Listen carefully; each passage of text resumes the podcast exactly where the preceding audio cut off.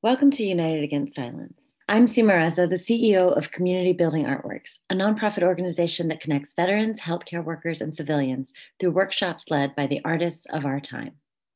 Each week, we interview an artist to find out about their process and how they've overcome silence in their lives.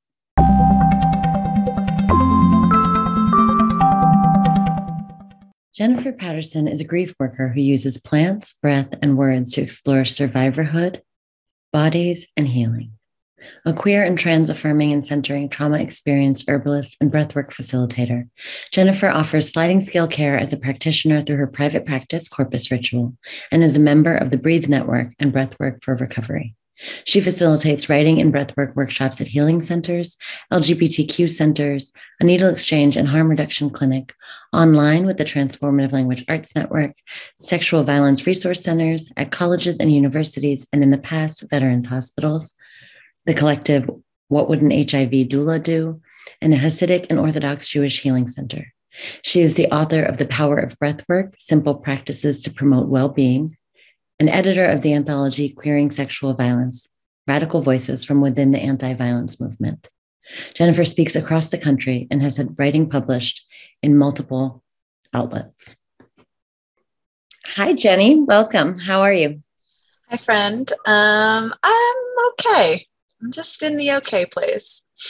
That is completely fine. Um, I've been thinking about this resource that you put out into the world, The Power of Breath Work.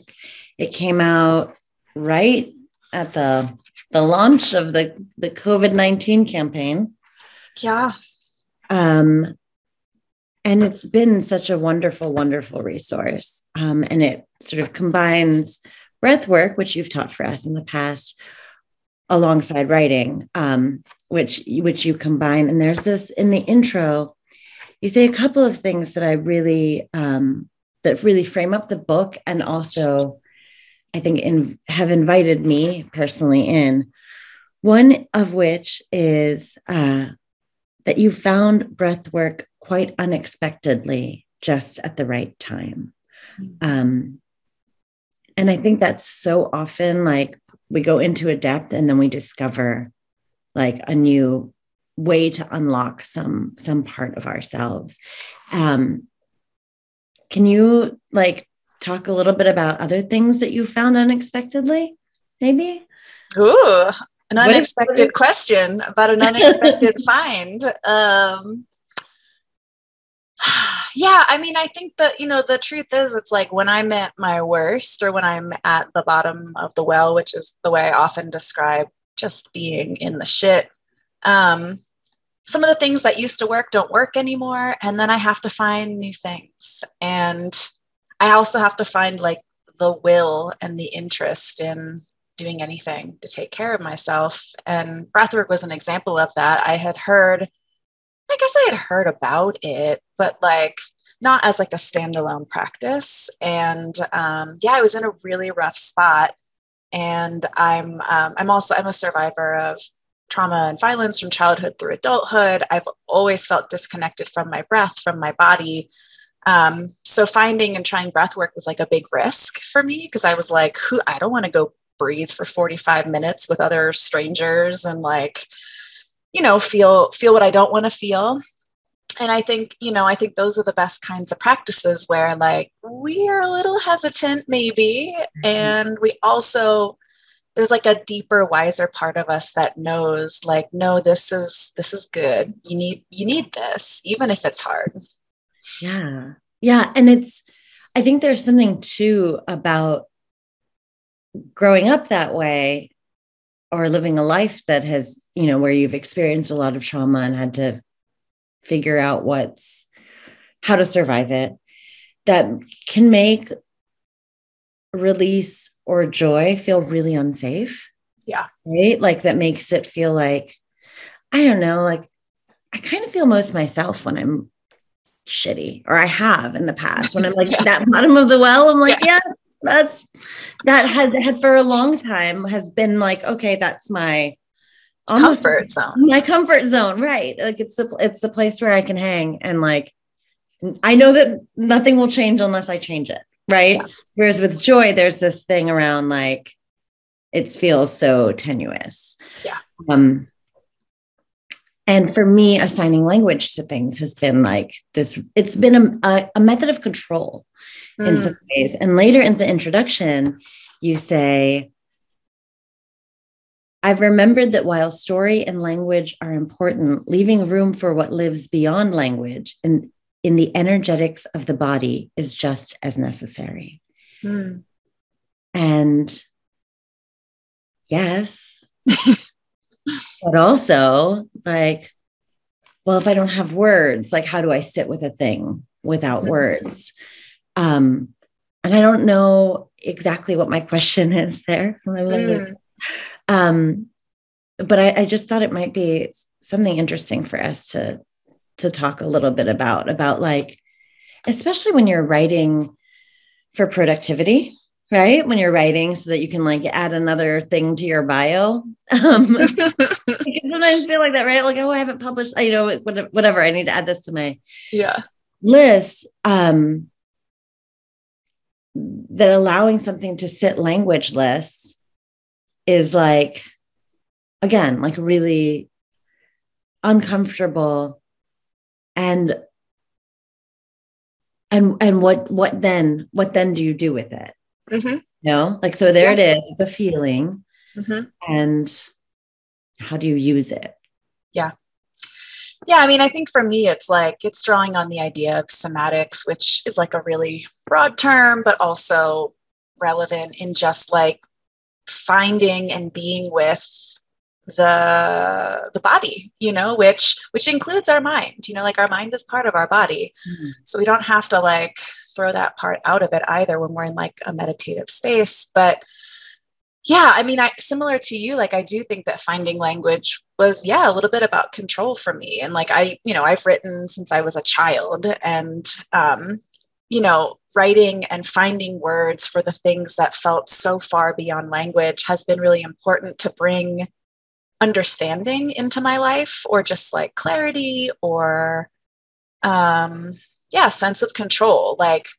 this whole fucking thing happened and now it's on the paper you know mm-hmm. like it's on the page right. and that's kind of how i went into breath work was like it was meaningful to me to find language for all the difficult stuff that i had been through and then when i found breath work where it is not about language you know like it is about you know kind of letting go of the story sometimes or or being more familiar with the story. And a quick fresh refresher for people breath work is just a meditative practice. It's a active practice where we're just using our breath in certain ways to um, just uh, move beyond the story you know move beyond familiarity maybe even bring some stuff back into our awareness in the in the interest of trying to integrate it into our fuller experience and yeah, breath work. I mean, I still honestly like when I do breath work, I still have a notebook nearby and I'm picking up the notebook and like mm-hmm. scrawling things down. But I think for me, I had to let go of language to really be in the practice of um, meditation and breath work. And so I started to realize like I actually need both of those spaces because if I can, and you know, it's similar. I offered the altered states writing workshop back in December with you all, and it's similar to that idea. It's like we know the story you know? We know that we've told the story a thousand times. We've often used the same language for it. What happens when we break that story open a little bit and come to it in a different way? Yeah and and take a break right from yeah. the the take thing that we're telling ourselves. Um do you meditate other in other ways? Or is it mostly i do. Yeah you know, for a long time, I was trying to do, like, I was really wanting to have a regular meditation practice when I was probably in my 20s, and I just fell asleep all the time. Like, mm-hmm. my brain's so active. And then the idea of like trying to, you know, I think that the people I was learning from at the time maybe had a less complex understanding of what meditation is. And I, now that I've done it more, I'm like, oh, yeah, right. You, we are not turning off our brains. We can't turn off our brains. We're bringing awareness to, our thinking patterns, to our stories. And so after starting breath work, which really helped engage my kind of busy mind because you have to be so engaged with the pattern of the breath, um, I've been able to do, you know, sitting sitting meditation and other kinds of meditation now. Oh, how awesome. Yeah. Um, it's a, it's like this interesting thing around like witnessing, right? Like you're you're witnessing your brain and your your mind at work. Um, but you're not asking anyone else to witness it, which is the Yeah. thing that's super different about when we write things down. Yeah. Um, and it's a- I think it's like a really unplugged from something that in this moment, you know, is talking to my girlfriend this morning about like we're even monetizing our babies, right? Like in this current moment. You put a shirt on your baby and you're like, and they paid me to put this shirt on my baby. and it's like everything is about production and external witnessing. Um, and taking a break from that, I think, in and of itself can be really like lonely Mm. in a way. Um, like I, I remember maybe a few months ago or a year ago, I turned off my social media notifications, all of them. Mhm. And for the first three days, I was like, nobody loves me because like nothing was happening on my phone. And just like my my home screen, you know, it was just like there was nothing there and I wasn't getting like constant like um External. Yeah external and oftentimes the notification is like somebody else posted something. It's not even that they love you Yeah, right? it's like, cool. it's not even anything, like amazing. Um but there is this pressure to be witnessed and to be witnessed in a particular like whatever your particular persona Yeah. is right? Like to to deliver the thing that you um are are i don't know creating for your audience or whatever. totally. whatever that that means. And um but the the best i think works of art are completely like just like people being weird with themselves in the Mhm. on the page. Um how do you so you have you have breath work and you have meditation and of course you have writing. How else do you allow yourself to be weird? What are some other other places where you just like Mm. I mean, definitely with plants. I'm an herbalist and I had like my first really big garden last summer. And it's like plant, well, being with plants, growing plants, working with plants, and like hiking too. It's like nobody gives a fuck about me out there. You know, like there's, I live um, in northern New Mexico now after 16 years in New York City. And I'm looking out this window and there are these cows that just walk back and forth. And, you know, I go out there and I like wave to them every day and they just look at me like I, they're like, get out of here, you know? And I think being outside in nature, like beyond like a city or something, like there's nobody here. Like nobody cares what I'm doing. Nobody cares what I look like. Nobody cares how I do a thing. And I think, yeah, it's like pulling, like the eyes aren't there, you know, the eyes of social media or whatever. Like I feel that, I feel the eyes of social media all the time. You know, it's like I'm just like in my bedroom and I'm like, it still feels like there's eyes. Um, and so, yeah, I think being with plants lets me be weird because it's also like I grew plants since I was a little kid, and it's like it's always been like a place of um, like freedom and connection, and just like being like being engaged and connected to a world that's so much bigger than me, that's so much older than me. You know, plants are older and wiser than all of us humans. Yeah. And the sort of like, you can't quite understand them, right? Like you can try to give them the things they need to thrive, but like, Yep. right, there's a limitation, Yeah. a language block, right? Yeah, there is. Yeah. Um, and I think maybe it's that they were this about the same age. I think there's like something too of like of of coming to the wisdom of not knowing hmm as like I don't know. I think feel like in my 20s is this really big unrest. I Yeah. don't know, I don't know, I don't know. I gotta know, I gotta pretend to know, I gotta seem like I know, like this whole thing. And and then like to relax into like, not gonna know. I have no idea. yeah. Which I think for me has come with age. You know, like the older I get, you know, even though you could argue I lived more, I know more in the living sense, like I feel like I know less all the time. I'm just like, I got no clue. I hope someone tells me one day what the hell is going on because I don't know. Actually, I don't even know someone tells me. I, like, I don't even know what I would when you're like really old, when you're really old, maybe then. Maybe then, maybe we'll, we'll talk again in 40 years and I'll let you know when you know, and you, I'll let you know if I want to know from you. Um, um, what is your, are you a daily writer? Are you like a, a morning pages? Uh, no, no, not a daily writer. I wish I was.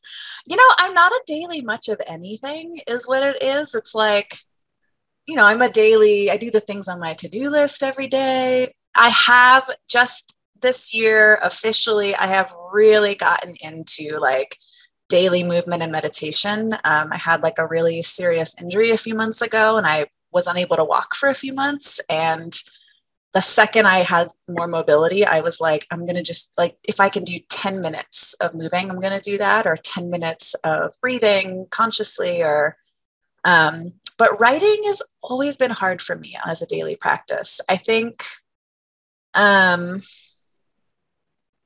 I feel, yeah, I feel like I can't always find words. And then, you know, I'm a bit of a perfectionist. So I kind of like to find the right words right away. And um, I'm finishing up a book too that I've been working on really since like 2013. And I feel like maybe once that's done, I'll be able to get into more of a daily practice again. But that just kind of feels like it's hovering around me and pushing me in a direction I don't know I want to go yet. So, oh, yeah, that thing when there's a project that you're like, well, if I'm writing, I should be writing that. Yeah. Or editing, you know, there's so many things to do. Are you a daily writer? I, I, you know, like I try to be. I haven't. I'm not a daily much of anything either. I am, except for I am a deeply daily coffee drinker. Cool. Um, you know, but um, yeah, I, I, I would like again, like I, I, like I love to be able to come across like, oh, this day last year, this is what was happening for me. Mm-hmm. Um, but I can't always access it, and I can't always um, pull myself away from my life. Yeah. To be on the page. Um, yeah. which is an as a fairly new thing for me to be able to say, like, no, actually, I'm just gonna like I'm just gonna be here. Mm-hmm. Drinking this coffee, looking out the window and not interrupt it yeah. with writing. And I think those breaks make the writing actually like when I come to the page. Um, who is that piece? It made me think of this piece. Um, oh God, a blank on her name. You probably know it. It's that. It's that like short essay that's about like how everything is writing. You know, like reading is writing. Going through your day is like not writing is writing. Mm-hmm. Because if you're a writer, at some point you will be drawn back into writing. You know, but everything else around it is still writing. You read that piece? I have, and I, I also cannot okay. cannot place the name, but If anyone like knows, comment and tell us. Um, because I'd like to reread that. But yes, like, um, and there's an this idea of like, what am I not writing? Mm. You know, like what is the thing I am not writing? Because there is a usually there's like a thing when I'm not writing, there is something. Mm-hmm. Um, maybe not as directly like the project that I'm supposed to be working on, but like there's like, you know, something that I'm thinking about and I'm like, um, yeah. That's like just, and then it'll, it just seems to come up in every conversation, like totally right over the course of several days. And that feels like, oh yeah, this is the universe is just like guiding me into yeah. this subject. Um, but I don't get as mad at myself anymore as I used good. to about that. um, for whatever that's worth.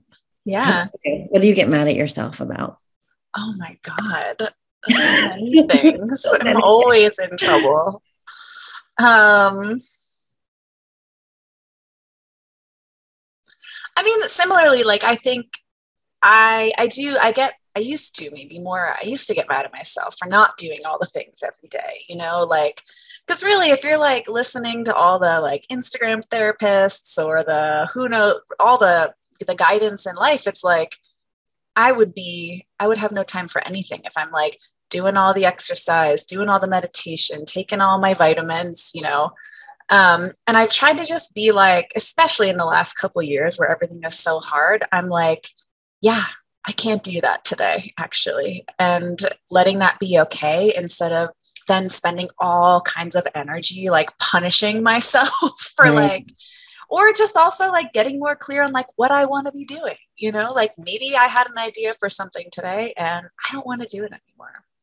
So yeah, I guess I think I, when I was younger, I was a lot more mad at myself. I have a lot more patience for myself now, fortunately. That's beautiful. Um, you of course, moved from New York City mm-hmm. to hanging out with the cows in New Mexico, mm-hmm. Which is like a like it's a it's like a, another life, right? Yeah. It's a huge huge shift with your partner. Yeah. Um, which is a shift too in partnership. You're relying upon each other in a different, yeah, in a different way, right? For like, yeah. everything. You know, company, especially like, rurally, everything rurally. You're like, right. um, and there is like often when you've been independent and you've been like scrabbling to do all the things, there's a thing you have to accept that you can like that you can trust that you can trust that you are enough that yeah. like this thing is enough um how did you like how did you make that that giant leap Mm. Um, I mean, we had had a plan to potentially move from New York City a couple years down the line. Like we had traveled and did a road trip in January 2020, and we're like, New Mexico, LA both look like options. We'll see how we feel in a few years. And then the pandemic hit, and I lived in a really teeny studio. Rose lived in a pretty small space. You know, every place I led breath work, except for one closed permanently. You know, my all of my relationships that I saw I thought were so tied to New York City, you know, a lot of them disappeared. The relationships did, but the spaces did. Right. Um, and I started working more virtually, doing breathwork online and breathwork groups, and you know, um, and so for a couple months i got to see that it could work you know like that i that i had built something that was steady enough that i could take on to the internet full time and yeah i mean being in new york city for the first six months of the pandemic was really hard it i mean I, I know it's still hard it's not like it's ended but you know i think that for me i had finally just found some steadiness for like the last year or two before 2020 and I was like, I can't, I can't do it again here. I can't, I can't restart and reinvent myself in New York City yet again. You know, I needed to do something different. So we just found a house on Craigslist to rent, and Rose traded some of her carpentry skill for it, and we're just here. Um, it does feel like a whole different new life, you know, which I think is um, it's really hard some days, you know, like I really miss, like I think we all do, there's so much we miss from the before times. And I also feel like in some ways it's helpful that we're all just like out out in the you know in the ether in something new because i'm not doing it alone. Like i think most people i know have mm-hmm. had to like reimagine what their lives look like. So yeah it's a really big shift though. And i would i would love to say that i've like lost my new york city hardness but i have not. I just do it here now in a town of less than 400 people and you know. You're just like what are you looking at to the cows everyone's very nice. They're, they're just like why is this person moving so fast everywhere? Um so I know you said you're not a, a daily habits or much yeah. of a daily anything person but what are the rhythms? What are the mm. rhythms that sustain you? Well one thing i definitely have been able to do more now that i don't live in new york is um I start I start and end my day differently, you know, like I make sure that I have time in the morning to like move slow. I am now doing more daily morning stuff like movement and meditation and I take my herbs and um I try not to really get into like work until like 10 or 11 honestly yeah, and then I usually work until about 6. Um and you know I don't work at night anymore, which is a real difference. I used to work at night a lot in the city. So I would be getting home at like 10 o'clock at night after a breathwork group, which I loved doing them, but it didn't it didn't allow for me to like ease into my sleep at night. I was kind of like buzzed. So yeah, I feel like I I have um like morning and evening time that helps me like rest and ground a bit more than I used to. So I feel a little bit, I do feel a little bit more anchored in the day than I used to.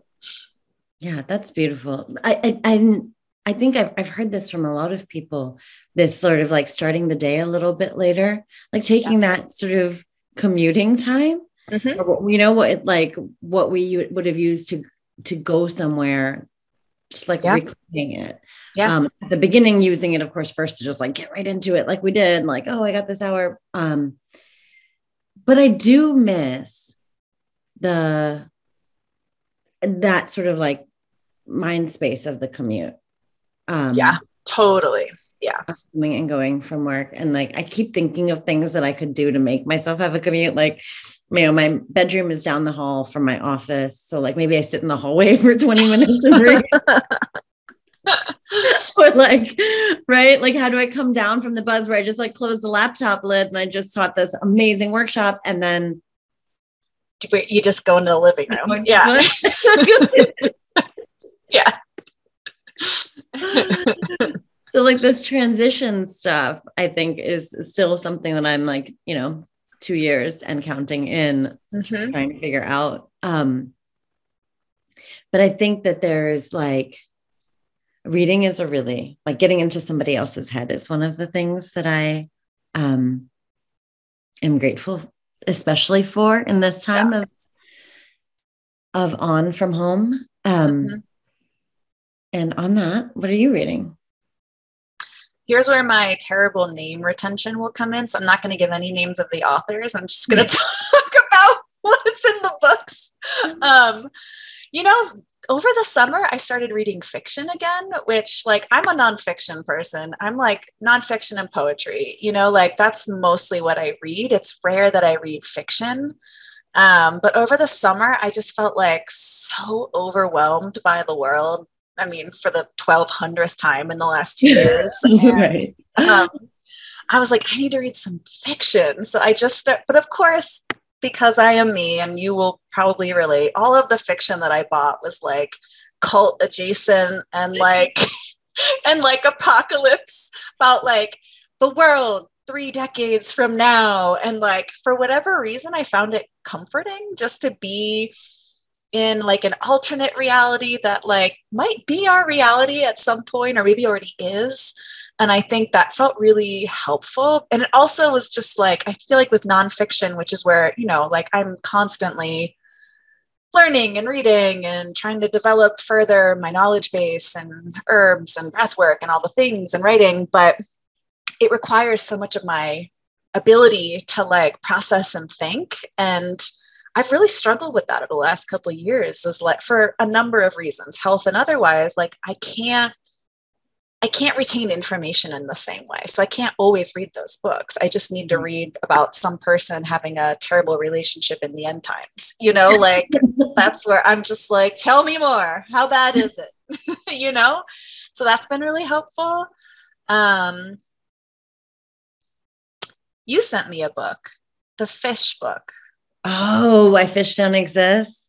I loved that one because it was also came at a really good time because I was dealing with like this injury and my dog dying at the same time and just like really was and still am a little bit in like fuck the whole world like fuck everything you know like why why why why why why? And to read you know somebody else kind of traversing this this idea of just like there's no control. We have no control, you know, like yeah. about the big things. We don't have control about the big things. I can control when I drink my tea, but you know, that's about it. And so I think books like that have been really helpful too. Yeah, and that's such an extraordinary one. So Why Fish Don't Exist is by Lulu Miller. And it's it is nonfiction, but she has this like personal story that's sort of threaded through it. And the way that it's set up is there's like a, a mystery, right? Yeah. It's like uncovering. So you're you're moving forward. It's it's a yeah. phenomenal book. Um, what are you reading?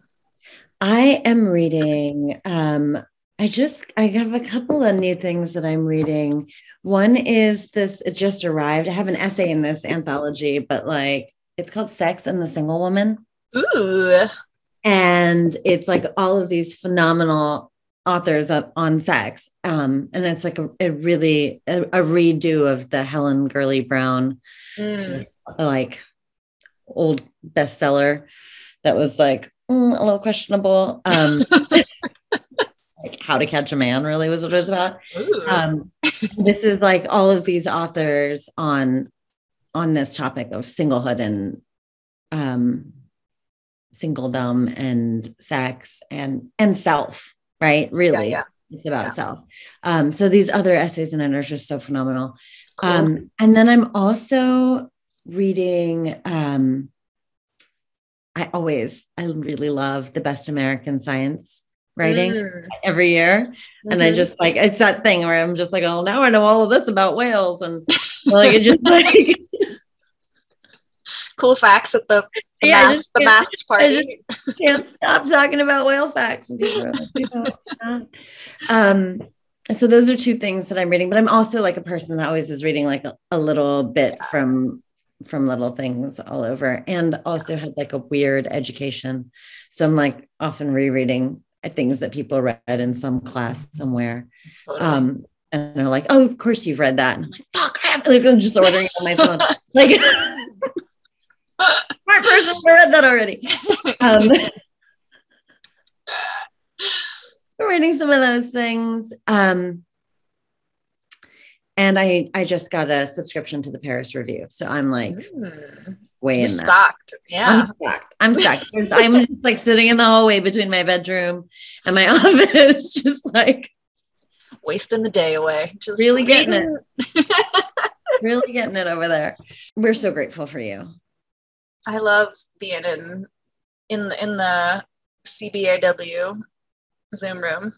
It's a it's a it's such a great thing to be allowed to be like messy and and you know like even i as a facilitator i'm allowed to be messy and show up from wherever and and however and the whole room carries me um and like i think that's you know that speaks to like the facilitators that we have like yourself and like all these extraordinary people that like just come as themselves and i think to the time that we live in yeah i mean there's no there's no if you're not messy i don't want to know you right now i'm like come on Come on. The facade's not working for me, you know? Yep. a mess out there and in, inside, inside and outside, and up here too. Up here too. Up here.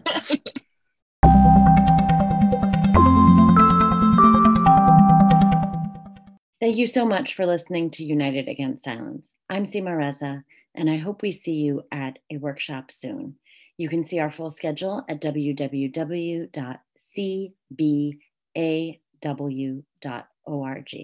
We're looking forward to being in community with you.